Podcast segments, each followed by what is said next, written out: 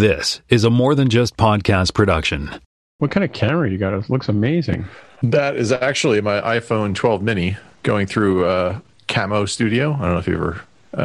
It's an app that basically lets you turn your iPhone or iPad camera into your webcam. Wow, which is like a thousand times better than any webcam out there. Yeah, yeah. Well, yeah, I've noticed that like a lot of people who are doing YouTube stuff are using like 4K video, right? So yeah, it's pretty cool. Yeah, I have a Logitech 4K that's pretty good, but I find this camera is even better. So yeah, and I've got like a plethora of iPhones around here anyway. Like I've got some for work that do nothing. I use one to record on my 3D printer when I'm printing something, do time lapse and that kind of stuff.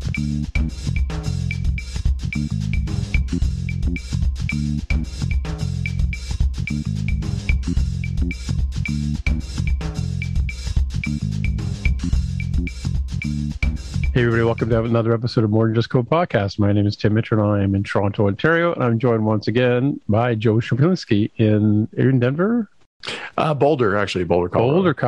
Cool. Yeah, that's going to be my first question is how did you end up in Colorado? Because last time we were talking, you were in New York, I think, right? Yeah. It's been an interesting journey. We actually moved the day of the first case of COVID in New York is when I got on my plane to come here to Boulder, and they shut down the whole city of Boulder like 5 days later. So it's been a crazy adventure in a new city without being able to get out a whole lot for the most part, for the first year or so of it. And then with the vaccine and everything, it's been a little better. But yeah, I just came out here. My significant other had a job opportunity, and I had been coming out to Denver for 360iDev, where we've seen each other several times in person. And so I knew the area pretty well. And so when she had an opportunity to have a job offer in Boulder, I thought, sure. I'd been there once before, just once to the city here. Just on a separate trip. But I knew the area well enough. I knew some other iOS developers. I wouldn't be completely alone out here. And I thought it'd be a cool idea. And it worked out really well. Cool. Yeah. And I guess you're skiers as well? No, oddly enough, I do not ski or snowboard. I'm a little afraid of that. I did it once. I went up to Whistler one time and enjoyed myself, had a lesson, kind of learned it, and thought to myself, okay, this is kind of nice. I get it, but I don't want to die. So I just don't quite trust myself with balancing type sports. Yeah. Yeah. I mean, I'd skied in high school, and then I moved to Vancouver for 8 months, and my wife said to me, until you have benefits and coverage, you're not going skiing. So I never even made it out to Whistler the entire time I was there, sadly enough, right? So yeah, it's a beautiful place. Yeah. And I don't ski anymore, so that's another story. All right. And yeah, I guess Boulder is where Mark and Mindy were. That was the home of that show, right? I think that is right. Yeah. Cool. It kind of makes me want to go back and check out the series and watch it again with that perspective. But yeah, I haven't watched it since it was on TV, like back in late 70s, early 80s. You know, it's funny. I should tell you, first of all, too, this is a not officially, but officially your fifth time on More Than Just Code. So wow. Jaime's going to prepare you a nice little velour jacket with a 5 on it. That's great. I didn't realize it had been that many times. That's great. Yeah. Yeah. Well, I thought about it too. Like, I think, because I think we've done 2 at 360iDev, right? Mm-hmm. And that sounds right. Where else did we do the third one? Maybe in NS North 1 year, or yeah, I can't remember. Not in NS North. No, let me just log into my iPad. Oh, on the streets of San Jose. I think. Oh, right. Yeah, the street episode. Yeah. Like I talked to you after the show. Right. Yeah. Right. That was a good one. Yeah, it was a good episode. I mean, like, you know, I was kind of hedging my bets because I didn't know whether we would be able to get into the podcast studio. We had booked it. I went every day. Like I went Monday, tried to get in. No, nobody's around. I can answer your question. Tuesday, no, nobody's around. And then Wednesday, I went just after Rennie Ritchie was there actually. And I said, you know, can I? And they said, oh, the earliest day is like Thursday.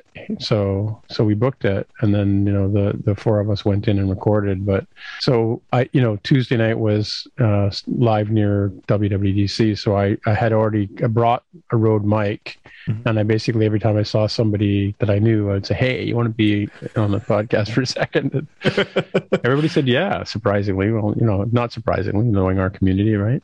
So, exactly. Yeah, that was a lot of fun. I remember you just kind of accosting me outside of whatever the name of that place was, and yeah, it was a lot of fun.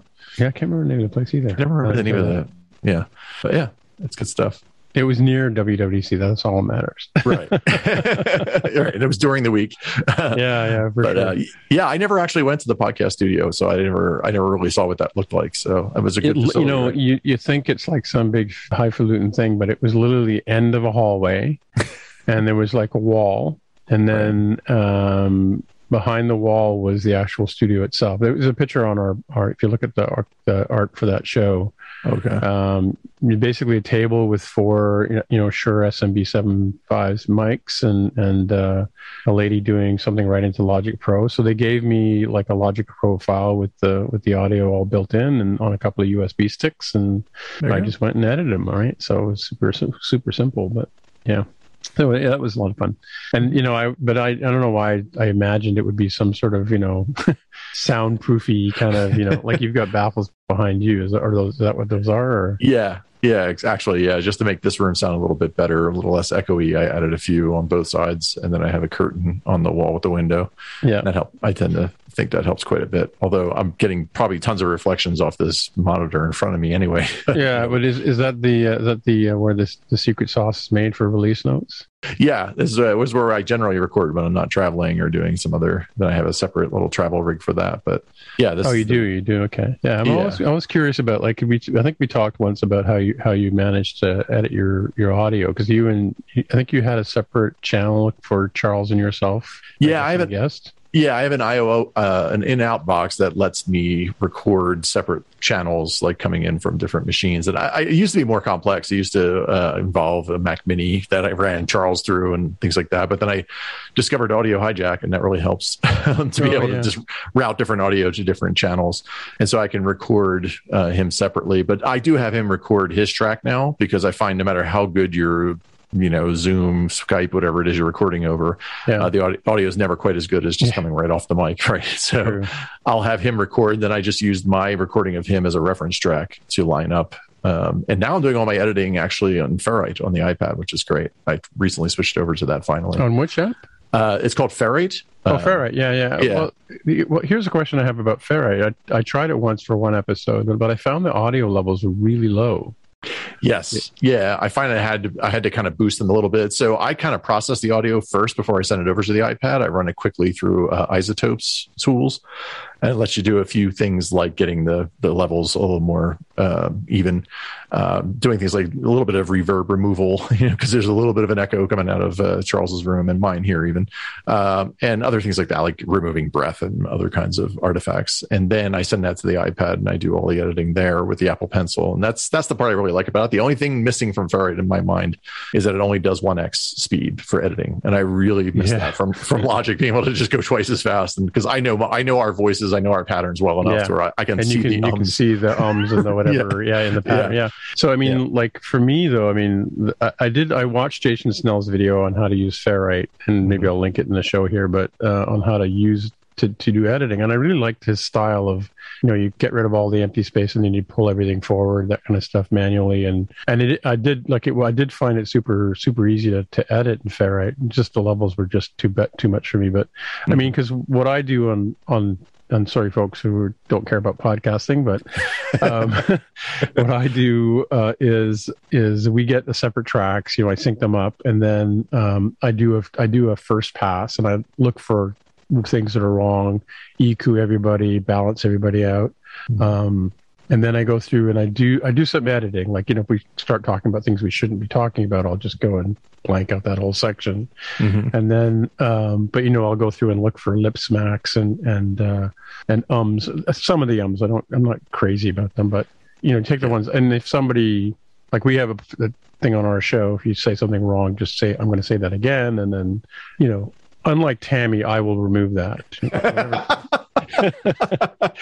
Tammy likes it when I mess up, so she always leaves it in the show. Yeah. That's the beauty of being in the editor. You have the power to leave things, embarrassing things in there. Well, that's why the last three episodes of the podcast we're doing together, I asked if I could edit them. So, revenge is the best meal best served cold, right? There you go. But, yeah. Anyway, so I learned the audio production on tape, right? So for me, so I'm kind of like doing the old cut it with a razor and splice it together kind of editing on the first pass, and then I bounce it down to a master, like, so I don't have all three tracks. I don't know if you do that. And then I go back in with that one master. That's when I put in this, the music at the beginning and the voiceovers for the outros and stuff like that, right? But so I'm now dealing with one. And like you, though, I do the same thing. I set it up. Once I'm happy with how things sound, I flip it on to twice as fast and just whip through it. And that still takes like we sometimes talk for 2 or 3 hours. Yeah. Unlike you guys think you're hard like 30 minutes or something like that, right? Yeah, pretty much. If we go too far beyond 30 minutes, I think our longest episode was like 40 minutes or something, or 42 or 3 at most. But usually if we're getting to that territory, then we think about like, okay, can we make an hour out of this? And then we'll split it into 2 weeks. I think our shortest episode is around 40 minutes. Yeah. So we try to keep it that way. And usually when we're interviewing someone, it'll end up being 2 episodes because we end up talking with the guest quite a bit. But that's always decided after the fact. Like I'll say, okay, we have an hour's worth of material. I'll split it where it makes logical sense to cut it. Yeah, sure. And we'll record the extra intro and outro for that. But it's very interesting. I don't bounce down. I keep the audio on this music track on its own separate track, and I kind of have that in a Logic template originally, and now I have it in a Ferrite template. So they're just kind of sitting there, and then I can just move them to where they need to be depending on the length of the audio. But yeah, I don't mix down until it's done. So you do like one iteration of like both of you on, or 2 of you or 3 of you on a track on the whole thing, and then you just bounce from you do the final MP3 from there. Usually I go out to AIFF and then I'll run something like Forecast or something like that to turn it into an MP3. Actually, I think with Ferrite now, I'm just using it sounds pretty good. It's MP3 exports. I think I'm using that directly, but then I still run it through like a tag editor so I can add all the artwork and different things of that nature. You go, I'll do a lot more work with the chapter markers and things like that. I don't bother with that, generally speaking. Yeah. Well, on Spotcast, I only do like a few of them, like just to mark spoilers because we talk about we do a lot of movie spoilers and stuff like that, right? So I want to basically give people a heads up, right? And then if I can remember to get the guys to tell me they're going to go into spoiler territory, but but when we do More Than Just Code, we're especially if we're doing like we're going to do the event, obviously. Maybe you and I'll talk about the event a bit today too. Mm-hmm. But when we do an event, you normally break it down. I try to put as many chapter markers as I can, right? Because we've had a few. Some of our more loyal fans have been chomping at the bit for us to even add chapters to begin with, and then it makes sense once you get into it, Yeah, I think for a longer show, especially because there might be a whole section where it's like, well, I don't care about the Apple Watch, and they're talking about it for 25 minutes, that kind of thing. Yeah, well, I'm hoping that people use the chapters to like if they want to go back and re-listen to something we might have said, they can dive back in. So that's true. Yeah, it's easier to find sections that you were referring to. It's true. And if I had to go back and remix a show that didn't have chapters, I've been putting chapters in them too, right? So because now that it's now a routine. I mean, so for me, like one night I'll do the first pass, and then I'll take a break and go work or whatever and do something different, and then the next day I'll go in and do the second edit, the final edit, right? Mm-hmm. So usually by Saturday morning I've got something in the can that I can publish, either Friday, late Friday or early Saturday morning kind of thing, right? And then depending on, what my honeydew list looks like on the weekend, you may or may not get an episode, right? Right. Anyway, speaking of release notes, so I think the caption on release notes is, talk about, we both shows talk about the business of app development. We talk about it more from a developer's perspective, but I'm always sort of like, the reason it's more than just code is because there's more than just writing code. Right. But you guys talk about the business of app development and all that kind of stuff, everything but the code, you say, right? So now's your chance to talk about the code, Joe. Go. There's a reason we don't talk about code on the show. I never feel as confident talking about code as I do talking about other topics. That's why I have Mark and Jaime on the show. Yeah, they get pretty deep sometimes. Yeah, well... Yeah. But it's cool. That gives you that flexibility. The more than just code means you can also talk about code when you want to. Every time we start getting into code, like we either have to stop ourselves and say, "Oh yeah, that's a little code," or we'll hear from one of the audience members, like, "Hey, that was a little." Yeah, a couple of people are like, "Hey, they're just making fun. They don't actually complain, but it's pretty funny." Like, "Hey, you actually got a little technical there, considering you're supposed to be everything but the code." Yeah, one of our fans called it. She said it's more than just code, and sometimes code. Yeah. And sometimes it really is just code. Sometimes it's just code. Yes, I don't. I misquoted her, but anyway. Yeah. So tell us about release notes. You're like, we're in our 7th year, so you guys must be like 8, I guess, right? Somewhere around there. Yeah, it'll be. I guess May is our anniversary, I think, every year. But we've done our big milestone is that we've done every Monday we've had an episode, so we've never missed a Monday. So we're at 4 something right now. So like a fresh episode every Monday, no repeats like us. Yeah, no repeats, no like greatest hits. We've always had an episode every Monday.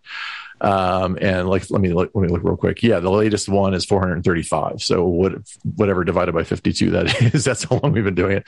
So it makes it pretty easy for us to be reliable in that way. Like with the two of us just kind of check each other on that. And it's like, it's one of those things. It's like my stand goal on the watch now. I can't not do it because I'm so far in now. Like if we missed a Monday within the first year, it would have been much easier to just drop another Monday. But now it's sort of like, can't let it happen. So that's the sort of geek that I am, that I have to follow patterns like that. So yeah, we've never missed a week, which is pretty crazy all this time. Now we sometimes record 2 episodes because we know one of us will be away the following week or things like that. And I think we've gone as far as banking 2 or 3 a few times for longer trips, but sometimes we'll just record on the road. If it's like I'm at a conference, or Charles is at a conference, then it's like, well, that'll make for good episode fodder. So yeah, just bring your microphone.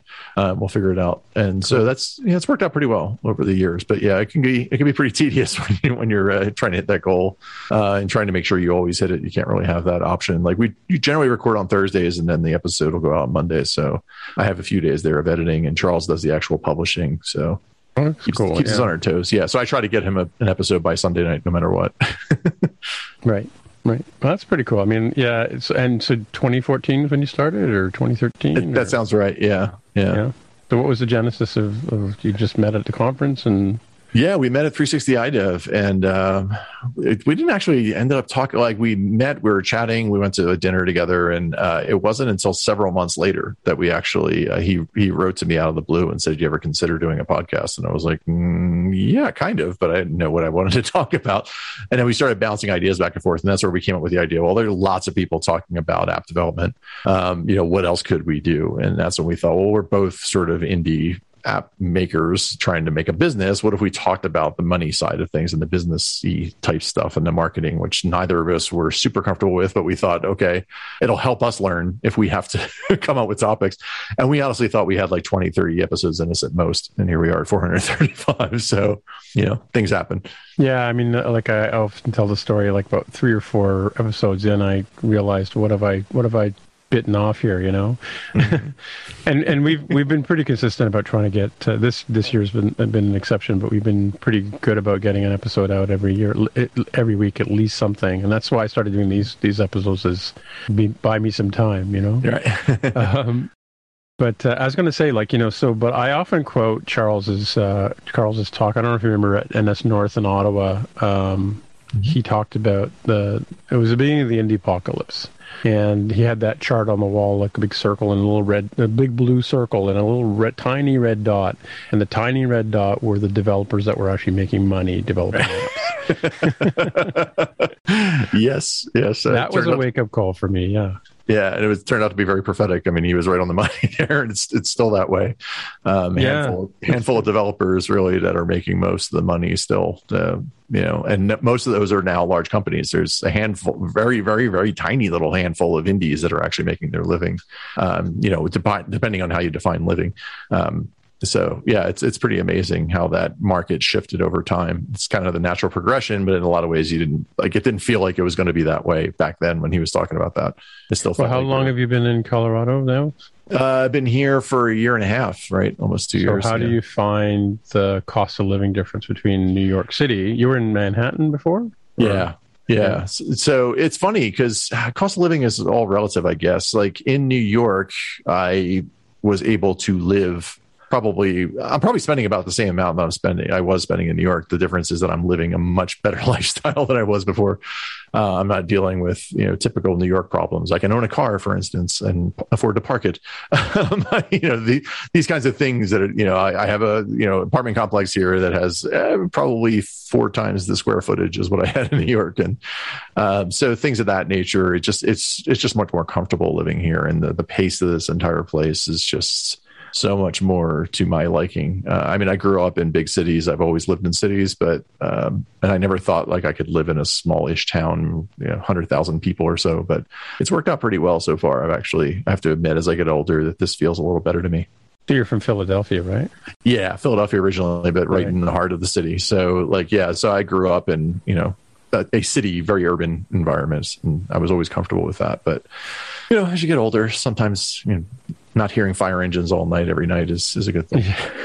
Well, Carol and I just went to New Brunswick to visit her family after like 2 years of not going anywhere, right? And the pace of life out there was so much more relaxed. I mean, they still have COVID, but they've had like 7 cases in the town we were in. Wow, the whole town had 7. Wow. 7. Yeah. And they were people coming to visit, right? Right. Someone had to bring it. Yeah. Yeah. So, the whole Eastern provinces, have had, they were in their own bubble for the longest time. You could travel between them because they had very low case. Now they're starting to see some cases out there, but yeah, it's like the whole attitude is completely different. Like we were actually able to go out places and we went into stores and stuff like that with masks. We went and saw a movie in a theater. Wow. Yeah, I know. What a concept. I know. So yeah, we went and saw Free Guy, Jonathan and I. We were actually sitting next to each other in a movie theater instead of like we do this podcast for like last 3 years and separate. Like he's way over there, like 50 kilometers away, right? So which is 30 miles. Yeah, we have to translate for the dumb Americans, yes. yeah. Actually, that was another question I was going to ask you, but I've forgotten what it is now. Oh well. Yeah. So today as we record, it's September 14th, and we just had an iPhone event. Yes. Which I think, rumors and being what they are, what did you think? We weren't expecting to see a Mac, but we got the Mini that they were rumoring about. So what did you think about it? Yeah, I was a little bit surprised actually that they did the iPad this time around, because that means if they are going to do a later event for the Mac, like say October or November, they said there might be a Mac event later on, then they'll really only have the Mac left. That's the only thing they didn't really. Well, they didn't do a Pro iPad though. Yeah, but the Pro iPad came out this year, right? Earlier this year, so the M1. That's right. Yeah. So maybe they would do an M1X iPad 2 or M2, whatever they're going to call the chip. So it really left it like, oh, they might have some significant Mac news if they're going to do that. Now, knowing our luck, maybe they'll just have a press release, but I can't think that. I have to think that this next laptop is going to be more of the iMac level of redesign, and therefore they're going to want to show it off. I think that this 16-inch and 14-inch Pro level laptop is going to be very different from the original M1 MacBook, which is really just the Intel MacBook with different innards. That part I thought was interesting. And I do love that iPad Mini. I wish I had a use case for it. I've only ever owned one Mini iPad. It was the very first one. I thought I'd switch to that, see how it worked with the smaller device and everything else. And it was one of those things where I was like attached to it emotionally, but I didn't really like it as like the smaller size was just smaller enough that I didn't find it as useful. I would think like editing my podcast on that would be a little harder. Right now I have the 13-inch Pro and that extra space is really useful. It's funny. I always want the smallest laptop possible, but the largest iPad possible. I had the first 2 minis. What I liked about them is they fit in my winter pocket, in my jacket. So I could basically just have an iPad Mini. You're supposed to have it carrying the little MERS, as my friend called it, with the little iPad in it. But and I had a 12 when it first came out, and I really didn't like the size. It was just too big. Mind you, I'm a MacBook Air user, MacBook Pro 13 user, and it's virtually the same size, the 12, right? So yep. I'm now on an 11. I sometimes when I'm doing drawings and stuff like that, I regret not having the larger iPad. But for the most part, I love it with the Magic Keyboard, and it's small and the pencil. I've been using the pencil to write cursively on the screen instead of typing like an animal, right? So now I write like an animal, but. I've been doing 3D sculpture on the iPad, which is kind of cool. I'm as a traditional artist, you can see this Venus de Milo behind me, right? Mm-hmm. I just printed that on that's from a scan of the actual piece, right? Oh, cool. Yeah, so it's got all the marks and stuff where then it's been dropped and kicked around and stuff like that. So it's kind of cool. But yeah, so I'm, as a traditional sculptor, I've always, I don't have space. You need space for that kind of stuff, right? And so now I found this app called Nomad, and it's very much like Blender in a sense, but you use your pencil to draw, and you build up clay with your pencil, which is really kind of cool. And you slice it and you cut it, and just like you would with traditional sculpture materials, right? So except it's in, and then I can print it on my 3D printer, right? So right.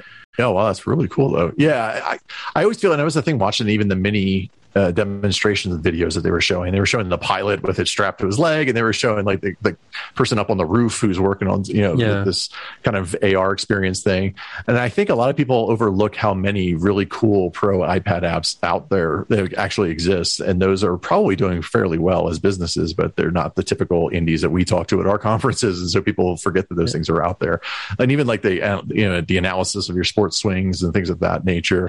It really is remarkable how powerful the iPad is at doing certain things where you would never take a laptop, right? And so, yeah, I went up back to 12.9, whatever, 13-inch iPad this year because of that liquid retina XDR display that they had. Yeah. And I thought that would be a significant enough difference to kind of push me over the edge. I'd been on the 11 for a long time too. I think I personally prefer the slightly smaller size, but I hear what you're saying. Like I like the full size keyboard better on the 13. And I do like, that screen is just absolutely gorgeous. So if they get that screen into the 11 next year, then it'll be something to consider for the next iPad I get whenever I get it. I think that's exactly the reason why. I had just bought the 2020 iPad, whatever this is, A13 or whatever, A14. And with the Face ID, which I love, anything with like biometric ID, I love that kind of stuff. And that's one of the reasons why I moved away from the Mini, because the Mini just took too long to get Touch ID, right? Right. And I've got a Surface on here, so the pencil feels like it's got a bit of drag. So when I draw on it, it's not plastic on glass. I think you studied art, right? So you probably where I'm coming from, right? Yeah. You want that Conte crayon on rough paper kind of feel, right? Exactly. We're not there yet, but yeah. So you could do that with haptics. That'd be amazing. Yeah. So and they always throw me when they say iPad, like they started going on about iPad. I'm like, and then they said A13, and I'm like, wait a minute, what happened to the M1? And then it takes me a minute to remember, right. Okay, that's the iPad Pro. Okay, Pro, right, versus Pro, right. Regular. I broke down a couple of months ago and bought an iPad or M1 Air.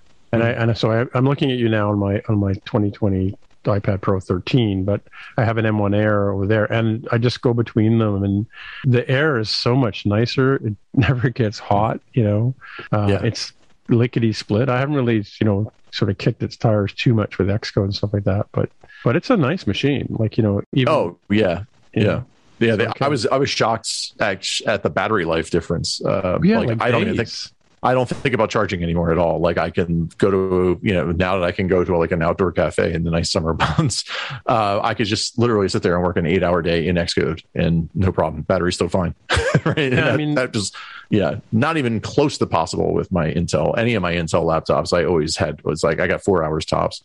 Yeah. Yeah. I find the same thing, like, especially with this guy, if I go sit and I have a couch just over there, which is what I'm gesturing at, right? That's where that's where the money's made. This is my office where I'm at when I'm at work, I'm sitting here or doing a podcast, right? But yeah, lots of fun. But what do you think about the watch stuff and Fitness Plus? Are you into that whole world, or?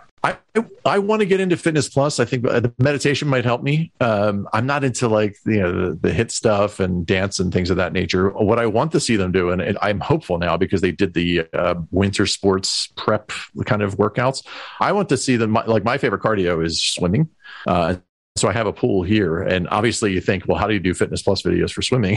But they could at least do dry land exercises for swimmers, right? There's lots of specific cardio and weight training things that are out there for swimmers that I would love to see them do. And I think that would probably be my entry point into Fitness Plus. I think it's a great idea. I love the idea of the videos out there, but I haven't really dug into them yet. I'm hoping with the meditation, maybe I'll try the Pilates too. Who knows?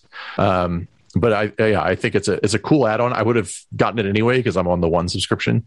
So it's one of those things where I don't even think about paying for it. It just kind of is, and the whole family gets it, which is great. I think their additions to it. I like that they're investing in it, and you can see that already that it's taking off for them clearly, and it's going to be a huge seller of Apple Watches, especially now that they're making it, work out with your friend, 32 of your friends, kind of a thing. It's going to be a real peer pressure point for a lot of people to get watches. That's to Peloton and people like that. I don't. It's hard to say, but Peloton doesn't. They're starting to discount their bikes. They're starting to show signs that the competition is coming creeping in on them. And it's classic Apple, right? I mean, they're the kind of people that can do a breadth of experience that, if you're coming in at, like Sonos, who came in and they're just going to do speakers, right? And it's like, well, Apple can walk into this market and do HomePods and then also do 10,000 other audio related things that you can't do. And that's kind of where they. Whenever they pick a market, you're kind of in trouble for that reason, because Apple can they have so many resources that they can just enter a market, and they don't need the money on Fitness Plus, so they can afford to just throw money at it indefinitely. Whereas, so I think a company like Peloton is going to be in trouble probably in the next couple of coming years. Well, I mean, the thing with the watch is every platform's needed a killer app of some type, right? To sort of get that market. And I think health is one thing that they're focusing on with the app, with the watch, and now fitness. By the way, you can do swimming on your watch. I mean, my wife does Pilates she does aquafit, they call it. I don't know what you call it in the States, but you get in the water and you do a workout, right? And the problem is that indoor swimming is doing laps. Right. And then there's an outdoor open water swimming. I guess that's because I went with her one time a couple of months ago, and it was brutal to work out. Right. But I wore my watch the whole time. I do wear my watch when I swim. But I'm just thinking for Fitness Plus to watch an instructor while you're swimming would be hard. Oh, maybe when they have Apple. Yeah. Yeah. Maybe they'll have Apple swim goggles. Right? Yeah, exactly. That would be kind of cool. Camera, right? Yeah. I want them to do more swimming workouts actually, though, because I went snorkeling recently. A couple weeks ago, I was in Maui, and I did the open water swim thing, but it's still expecting you to swim out there. Like, it's saying I was doing breaststroke or freestyle. I'm like, no, I was snorkeling. You need to find. I would like to see them do something with that, where they could say other types of activities that are happening in the water than just traditional laps would be good. And they need a Jacques Cousteau mode or something like that. Yeah, exactly. So another thing you've always talked about too is the mini phone. So how do you because you were an SE guy, right? You were waiting for the SE to come out. So what do you think about these minis that they're doing? I have my 12 mini now. I love it. I will upgrade to the 13 mini. I kind of wish they still had a green, because I'm a big green guy. But I'm looking at the midnight now, which isn't quite black. It looks like a really, really deep blue to me. Even that kind of off-white, whatever they're calling Starlight, is interesting too. My biggest fear this year was that they were going to come up with a Pro that was so compelling that I wouldn't want the Mini anymore. But to me, I've kind of felt for a long time that the camera is good enough. I like to take photographs, but I'm constantly I'm on the new Glass platform up there. I don't know if you've heard of Glass, this new photo sharing. It's sort of like Instagram, but it's a paid subscription social thing with no ads. And anyway, it's great because it's just all photographers, real people who are taking nice shots. It's not just people, influencers. So ever since I joined that, the one comment I get constantly with my photos is, oh my God, that's a mini. They can't believe that the Mini is taking photos that are that good. And so to me, the camera is good enough, and they have improved it on the new one, which is great. And the ProMotion thing is kind of important to me on an iPad, but I'm not so sure on my phone that it's as necessary. So I'm going to stick with the Mini this time around. I feel like it's the perfect sized iPhone. I really wish that it had a future. I do understand the rumors out there that Apple's not selling enough of them, and they're going to do the second model year because this was kind of an S year anyway. But I don't know. I mean, I kind of hope it sticks around. I'm hoping against hope that maybe they'll sell more of them this year, but Probably not. And I'll probably have to go back to the big phone, but I'm one of the weirdos who wants a small phone, but not a cheap phone. I kind of want to. I wonder if that's because we're, all the phone companies are giving you a deal on the 12, like the 12. I want to say 12, but I mean, it'll be 13 now, right? As we record, but like they're giving you a deal on that. Do they really give you a deal on the mini? Like, do they give you money back when you buy a mini? Right. Yeah. It is cheaper in price slightly, but that, like I said, I wouldn't care if it was the same price. Like if I could get the pro camera into the mini, that would be my ideal iPhone. Yeah. But I think part of what happened with the mini, honestly, is COVID. I think that people didn't see it in their hands, and everyone ordered their iPhones last year online. And so they didn't really get a sense for size. And so like if the stores had been open and people could have walked into the store and kind of handled it a little bit, I think it might have made a difference. There's certain Apple products that you just have to have in your hand before you quite understand them. And the mini is definitely one of them. Like as soon as I opened that thing up and I started playing with it, I'm like, oh, this is so much better. It was just like obviously the right size phone for me. Because I don't do a lot of pro level stuff on my phone. I do phone stuff. If I really want to do something complicated or serious, I'm always going to my MacBook Pro or my iPad. Yeah, I mean, I'm the same way, but I love the camera on the 12 Pro. Like I'm constantly shooting with it now. So I even tried to capture a moose the other day at the farm, but but that was not to be. But it's surprising, like what you can do with the camera on this thing. And you're right. I do know a Glass. I think my friend Greg's on there, so I did take a quick peek at it. Yeah. But that's cool. What else did they talk about today at the show? I missed the watch. Yeah. Oh, the watch. Yeah, the new watch with the display that wraps around, right? Yeah, cool. That was kind of funny because a lot of the rumors had this watch design that was going to be a flat edge, sort of like the new iPhones, and it's kind of interesting whenever the rumors are that far wrong. It's always I'm like, okay, was that a deliberate leak of something, or is that a future watch that somebody misinterpreted? There's always like the possibilities of why that information came out that was so wrong, and you show all these 3D mock-ups of what it might look like. But in retrospect, it does make a lot of sense. Like, yeah, they were talking about how the curvature is more flattened out, and then the base of the actual screen is now rectangular, but it's inside the casing, so it basically makes it more resistant to cracks.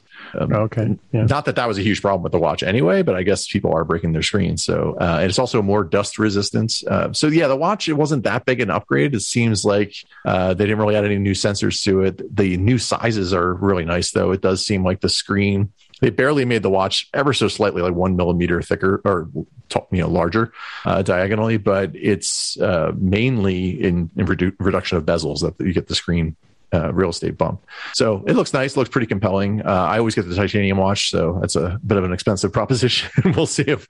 Luckily, I don't have to make that decision yet because that's going to be not coming out probably. I'm thinking around November, because right now on the website you can't even price one out. There's precious little detail about, they have like a web page up there about the Series 7, but nothing on like what it would actually take to order one. So I think when they say later this fall, they mean like maybe December 20th.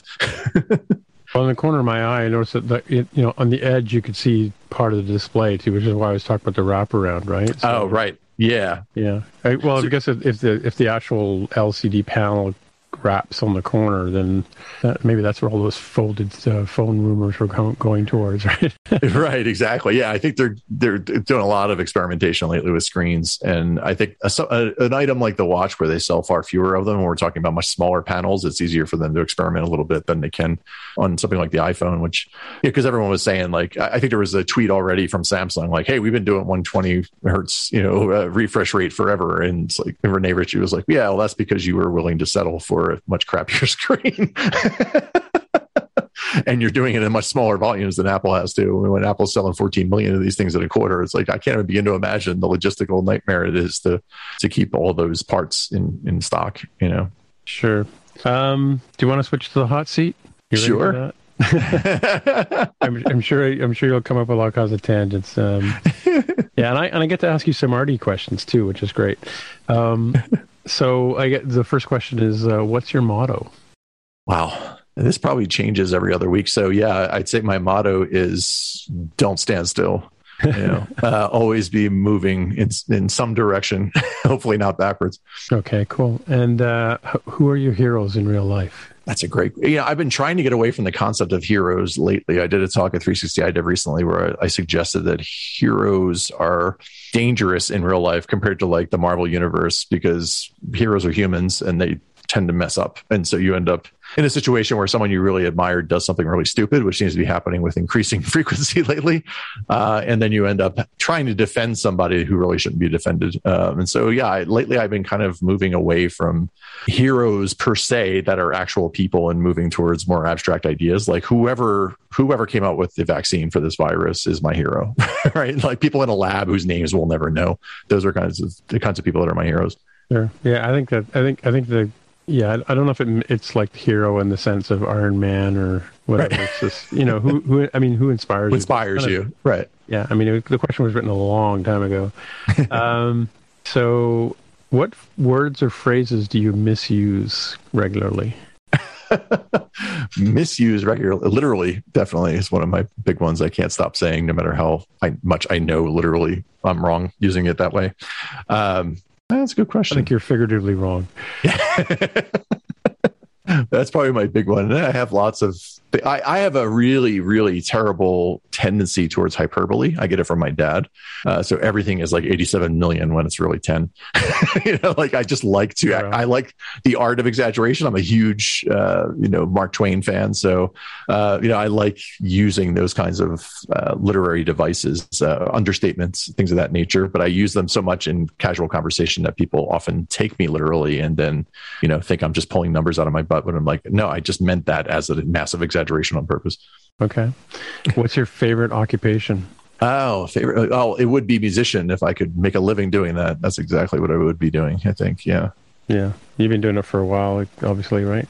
Been playing since, I was, took piano lessons at like 7 or 8 years old, picked up the bass when I was 11 or 12. And so it's been quite a while playing. Don't do it enough, but never enough, especially with COVID. It's like, haven't been able to play with other people much. Yeah. Like at 360iDev last month, we did James Dempsey. We did a little bit of a Breakpoints jam, and that worked out really well. And it was just amazing to be back on a stage and playing in front of people again. It's been too long. Yeah. So, but what was the What was the one? Your other band, Air Supply? No, not Air Supply. Airplane Mode. Yeah. Airplane mode. Yeah. We haven't played it for forever. Since I moved out here, that would have made it hard anyway. But as far as I know, Dave is still recording and writing songs and whatever. But I'm more than happy to record with him whenever. And whenever he comes out here to Denver, we could play a show or two. Or I go back to New York whenever that becomes more possible. Okay. Who's your favorite hero of fiction? Fiction. Lately, I've been thinking one of my favorite fictional characters is Yossarian from Catch-22. Oh, yeah. I just love Joseph Heller's sense of humor and the idea. Like Kurt Vonnegut was another big fan of, person I was a fan of. I just love the way that they can find the humor in the most absurd and most absolute dark places of humanity. And I've always found that character, like the fact that he's constantly putting these weird, precarious positions, and the way he finds his way out of it is fascinating to me. So yeah, and I rewatched the movie recently, a few years ago, and Alan Arkin played the part so well. It's just, I don't know if the movies was a successful translation of the book, but I did enjoy it on last watching of it. The first time I watched it, I'm like, this isn't really working. They did a Catch-22 TV show recently too. I don't know if you saw that. I did not see that. Yeah, I wanted to, and for whatever reason, I never got around. There's way too much TV nowadays. I can never catch up to all the stuff that's out there. I don't know how you folks do it on this podcast. How you keep up with that many shows? Half the time, I'm like, I'm still watching this one from 2 years ago. Yeah, well, the secret is we up until recently we were actually watching the show about 5 minutes before we started recording. Oh wow! Because like we record on Thursday nights, and the show comes out here in Canada on Thursday night, right, for free, right? Right. So now we've all switched to using Crave, so we can watch it at event, which is the HBO Max to the Americans, but right. Yeah, cool.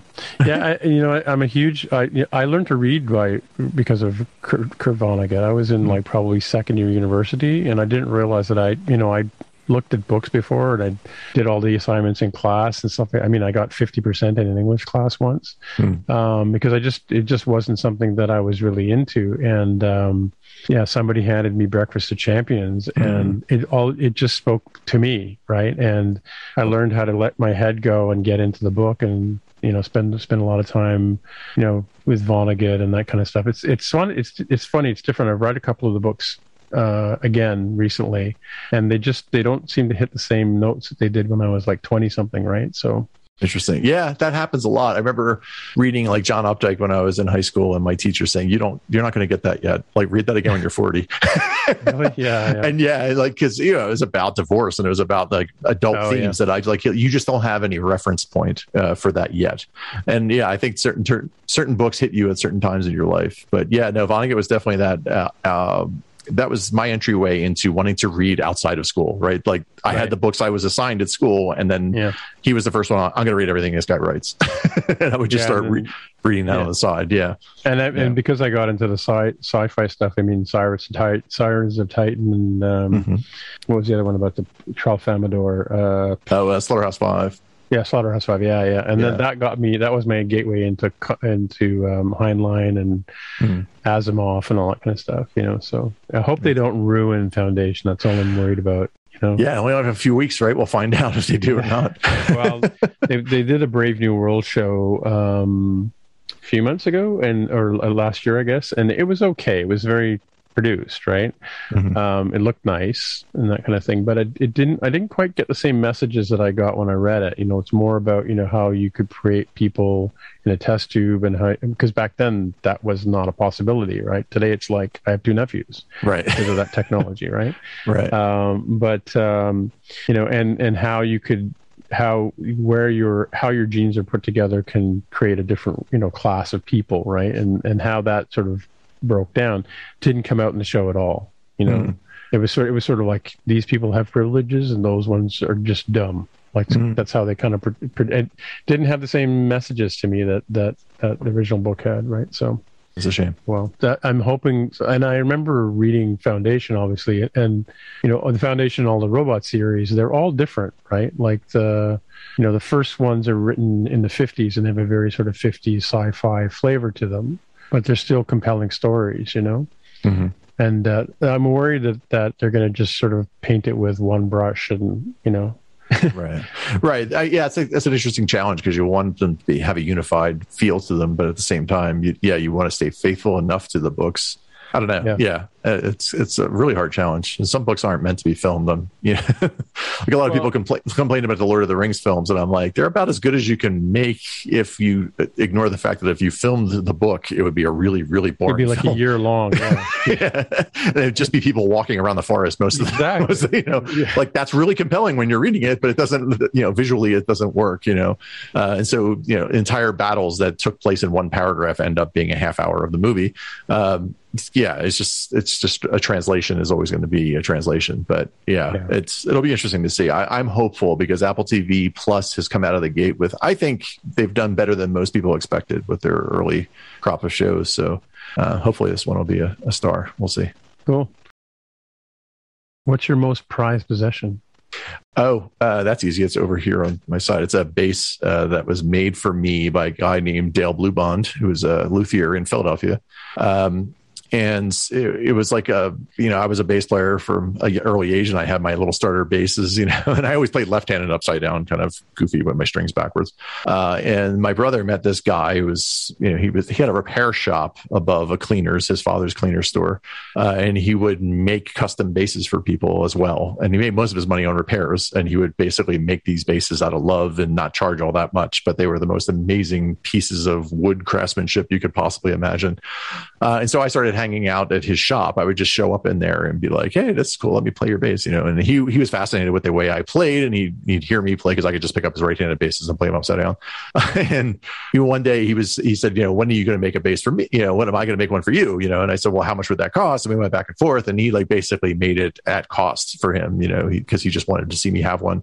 And so while he was making that bass, just before he finished it, he and his wife were driving on a road road in the evening in Philadelphia. It's a particularly windy road called the West River Drive. And they got a drunk driver came and hit them, killed them both. And so this is the last bass he ever made. Basically, he wasn't quite finished it. His apprentice just did the lacquer on it and put the electronics on it for me. And so it's been in my possession ever since then. That was 20 plus years ago. And yeah, that's the thing that if I'm going to run into the building for anything other than the cat and, people that I would run into the burning building for this thing. Yeah. Well, that's a good question. I should ask that. I should change the question to what would you run into a burning building again? So you play like you're like McCartney. You play backwards, like you pull with you fret with your right hand, and you pluck with your left. Is that pluck with my left? Yeah, and my strings are backwards too. So the low E's on the bottom. On the bottom, yeah. Really? Wow. Yeah. So it's nice because I can pick up someone else. The Hendrix bass. There are a few people that play like that. It just comes from ignorance. When I first picked up a bass for the first time, I just flipped the right-handed one upside down, and I just assumed that's how it was done. I didn't realize the strings were going to be the other way. And then by the time I got my first left-handed bass, they're like, "Oh, you're playing this backwards." And I said, "Well, can you fix the strings for me? Because I'd much rather keep playing this way." Yeah. And it just stuck. And so yeah, this one was made for me that way. And anytime I buy a store-bought bass, I buy a left-handed one, and then I have to have them make a new nut for me to flip it backwards. I was going to say, yeah, because the tension on the strings is different, right? Yeah, exactly. Yeah. So you just get a different nut made, and it works out. But it's nice too, because like acoustic guitars, I just flip them upside down. It's no big deal. I just play right-handed acoustic. So as long as it doesn't have a cutaway. That's cool. Yeah. I mean, I finally got a Rick myself. Love those things. But there's an amazing story about the Paul McCartney Rickenbacker. I don't know if you know it, but and because you think of the influence the Beatles had at the time, right, which was nothing. There's a McCartney issue Rickenbacker you can get right-handed, but the headstock's upside down because McCartney, if you look at his bass in the Beatles, right, Rickenbacker wouldn't make him a bass they wouldn't make him a flipped headstock. Huh. So he's got a left-handed headstock or right-handed headstock on a left-handed bass. So it's like he's playing it upside down. Kind of. That's so funny that they wouldn't do that for him. Yeah. Hey, who are you? Yeah. Paul who? Yeah. Now they'd be falling over anybody. To make that bass. So what's cool is now there was a reissue, right? So I can buy it for the right hand, so I'm playing it right-handed like normal, but the headstock's flipped backwards, right, to match McCartney's, right? That makes sense. Yeah, ironically, right? Now they'll do it. And I should have bought that bass. It's one of those, my wife and I have a rule: if you see it and it says "Take me, I'm yours," buy it, because the minute you walk out of that store, you'll never see it again. That's right. That's right. So we started doing that, which is how I ended up with this bass. I went we have a store here called 12th Fret, which is like sells consignment gear and new gear and all that kind of stuff. It's all the top stuff. Mm-hmm. I walked in one day and there was this Rickenbacker bass, and I sent her a text message saying, "Hey, I found a Rick." And she says, "How much is it?" And I told her how much it was. She says, "Well, you have a birthday coming." Perfect. Sold. No, that's Christmas, no birthday for me this year, right? So that's really cool. Yeah, finally got a Rick. But I'm a hobbyist bass player. I'm not a guitarist, but so lots of fun. And I've been wrestling with the idea of how to do virtual COVID playing. Like I went and bought a set of drums, like a rolling set of drums, so I could learn. I've been learning how to play drums because my drummers are all locked away, right? Right, exactly. Yeah, that's happened to me when I first moved from Philly to California. I suddenly had no one to play with, and so I did the same thing. I got all kinds of plugins, and I bought my first guitar then, and actually learned how to play chords properly, and I just had to record by myself, and just did whatever I could. And luckily I had a brother who was a drummer, so I kind of watched him and kind of knew the basics of drumming. So I found some college kid had a Roland kit, a cheap little electric pad kit, and I just bought that and started playing it. Yeah. Drumming is amazing for letting out your frustrations. I don't understand why drummers are angry. They're always coming. If I could beat things all day for a living, then the rest of my day would be pretty happy. Yeah, it is a full body workout too. I mean, it's interesting to sort of learn how to play. I mean, I can basically do standard four on the floor bat pattern, but that's about as far as I've gotten, really. Let's see. What can I ask you now? You've already done that. Yeah, well, I want to ask you one question that comes over from the other podcast, because as somebody who studied art, and like myself, you probably appreciate where this question comes from. Mm-hmm. And the question on the show is form or function. Oh. But the real meaning is, and you and I both know that form follows function. According to Mies van der Rohe. So what's your answer to the form and function question?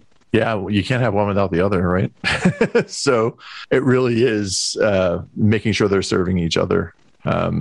And I think that's one of the biggest challenges of design, really. I think a lot of people, I keep, as someone who worked as a designer for many years before I started coding, now whenever a designer hands me something, I always have my way of looking at it, which is like, well, all right, where's the mock-up with the body font size at 24 point? You know, what's going to happen to this design when we set this accessibility? Or how does this serve the? You made me a pretty picture. Right. And I think it's still way too much. There's way too much of that going on in the design world. People who are making pretty pictures instead of saying like, hey, did you read the HIG at all? I don't care if it's like Kotlin or whatever platform you're on, read the interface guidelines, and like you're drawing a, you want this pixel perfect mock-up, and you're drawing me a nav bar that's 5 pixels taller than the actual iPhone's nav bar. It's like that is, do you want me to build this in this crazy custom way I'd have to do it? Or can I just use, and so, yeah, it's funny. Like, I really feel like not enough designers think enough about the function of what the programmer has to do in order to implement that thing. Right. And so, yeah, when you're thinking of a design, part of you wants to say, go nuts and open your mind and be free. It was that old quote by Kurt Vonnegut. He said, of course, science fiction authors come up with the most incredible ideas because they don't have to worry about the science part. They don't have to worry about it actually working. Right. Like Jules Verne could write about a submarine before it was ever invented because he just thought boat underwater. He didn't have to solve that problem. But I do think there's benefit, especially when you're making products and when you're making things that are actually out there in the real world for actual people to use, then that has to be a consideration. You're not making art anymore. You're making something to be used by a human, and so yeah, I think you can't concentrate on either one of them too much. You have to always let one complement the other, if you will. So as somebody who's come into development as well, you've been through the sort of auto layout nightmares that we had for several years till they finally figured it out, and then as soon as they figure it out and they've got it down to a science, they come out with Swift UI. What do you think about Swift UI and its sort of promise of like a device agnostic language? Yeah, I think that is the right direction. I think we're still years away from it being the practical reality. It's sort of like when I started learning code like 2 years before Swift happened. And I'm so glad that I still know Objective-C because it still comes up. And so I'm glad that I learned, how to do auto layout code before Swift UI came around, because that's going to come in handy for many more years. There's no, you can't build a full app without jumping down into a different framework at some point still. But having said that, I love the idea of Swift UI. I love the idea of separating, it's the old CSS HTML idea where it's like how it looks should be separate from how it, functions. And so I like that in theory. I like that you're basically building smaller files constantly. You're building a single view and keeping that in its own place. But yeah, there's still too many places, especially in the contract work that I'm doing, where I can't use, I'm stuck on iOS 13. And so it's like, well, 13 can use some Swift UI, but not all of it. And so it's this constant battle. I will be happy when I can build an entire app that just works on all of Apple's platforms in Swift UI. Like I could see where they're headed with it, but I think we're still a long ways before it gets there. Yeah. I mean, to me, it's sort of like, I've always joked about the fact that Photoshop or Adobe's going to come out with iPhone Creator 1.0, sort of thing. Like you've probably been around long enough to know that some of the stuff you do in Photoshop, you had to do with like 3 applications in the past, or with lots of baling wire and jury rigging, right? Right. Yeah, I mean, so it's interesting, like to sort of see, that you can take the same chunk of code and put it out on an iPhone or an Apple TV or a watch or a Mac, maybe just add the menu and the Mac and that kind of stuff for some of those paradigms. But I think it's interesting that you can have one sort of design idea right?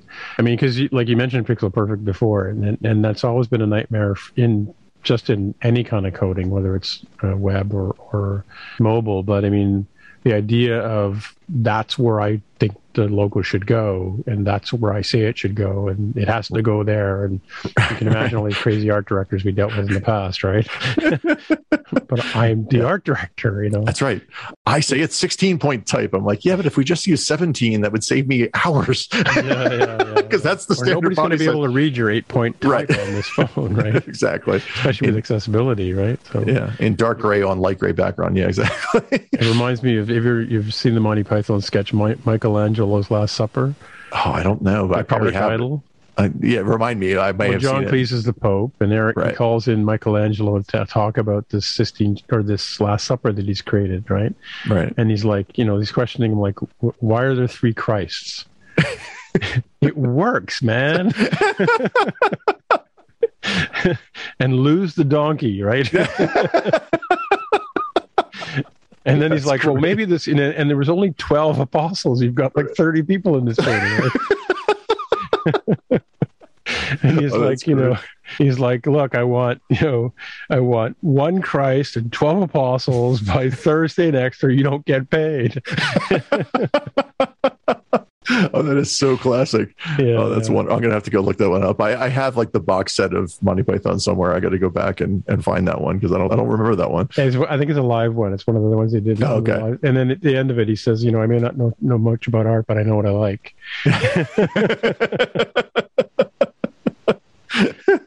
Yeah. Well, on that note, I think we can wrap it up here. So if people want to get in touch with you, how would they do that? And sure, can you tell us what you're working on next? Well, I put out a quick version of my caffeine tracker recap recently, and that is just a little app on the App Store that I have out there. Hopefully going to do some more iOS 15e stuff with it soon. I didn't have a chance to work on it too much in the summer, but that'll be out there. Release Notes happens every Monday, and you can find that at releasenotes.tv. You can find me at joesie.design, at jchplinski on Twitter, and I'll spell that for you, C-I-E-P-L-I-N-S-K-I. Joe C on micro.blog and that kind of stuff, Glass and places like that. I couldn't get Joe C on Twitter. I joined too late. And that's about it, I think. Yeah, I was too dumb. I could have probably got Tim or Tim M or something like that, but I just went with my name and then realized, oh, well, I could have done something clever, but what are you going to do? Anyway, so that being said, I'm Tim Mitra, Timmitra, on the Twitter machines where you'll find me. And before we go, I'm just going to ask people to click right about here to subscribe for this video. Because, you know, I'm trying to get the audience pick up. Apparently I found out I have to have 1,000 people following the show, just subscribing, before they'll let me put the MTJC merch on the page, right? Wow. So I'm looking at all these other guys, well, how come they've got merch on their pages? And that's why. That's how, okay. But, apparently there's some sort of, I'm going to investigate, there's some sort of divide between Redbubble and Teespring in terms of Teespring seems to be moving more towards they want to deal with the big players. Mm. That's the rumor. Anyway. Interesting. Yeah. That being said, Mike's going to do the, this is me cueing Mike. He's going to do the voiceover and we'll say thanks for being on the show. Oh, and you will get your fifth MTJC jacket to you soon. Awesome. Cool. All right. Thanks, Joe. Yeah. Anytime. This has been another episode of the More Than Just Code podcast. If you want to find out more about the show, you can visit the More Than Just Code website at mtjc.fireside.fm. There you can find a summary and show notes of each episode. We list links to the apps, code, and news that we mentioned on the show. If you like the podcast, tell your friends, leave a comment on the website, or write a review on iTunes. And please recommend us in your favorite podcatcher. All of these things help others find out about the show. We really appreciate your help with spreading the word. We're also on Twitter, Facebook, and Instagram. We'd love to hear from you, so use the hashtag AskMTJC, and we may mention you on the show. Friends of the show can also join us on the podcast Slack channel. Once again, the podcast Twitter account is at MTJC_podcast. Please consider supporting the show by pledging any amount on patreon.com/MTJC. Every dollar pledged helps a lot. Thanks for listening. We'll see you next time.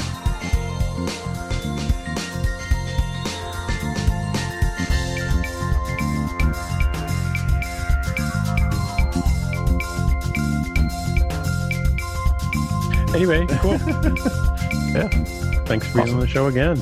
Are you recording with the break notes again for this next thing that James is doing? What's he doing? He's doing some new songs or whatever, right? He has his studio bass player he's on his album or whatever. Okay, right. And he said, like, he's got first dibs, obviously. He said, but he hasn't been getting back to me. He said, if I'm in a pinch and I need a bass player, would you record with me? I said, absolutely. I said, but I understand, go with who you're familiar with and you're a longtime player. But if that guy refuses, then yeah, I guess I'm next on deck. So I would like to do that because I had a blast. We're all right now. We got the song and we're it's all of us conditioned. Breakpoints, I call this, right? Right. We're just doing a recording right now, so yeah. After like tonight, after we get off the call here, I'm probably going to do my tracks and send them in. Cool. Oh, enjoy that. Yeah. Alrighty, and thanks again for being on the show. We'll talk to you later. Anytime. All right. Bye.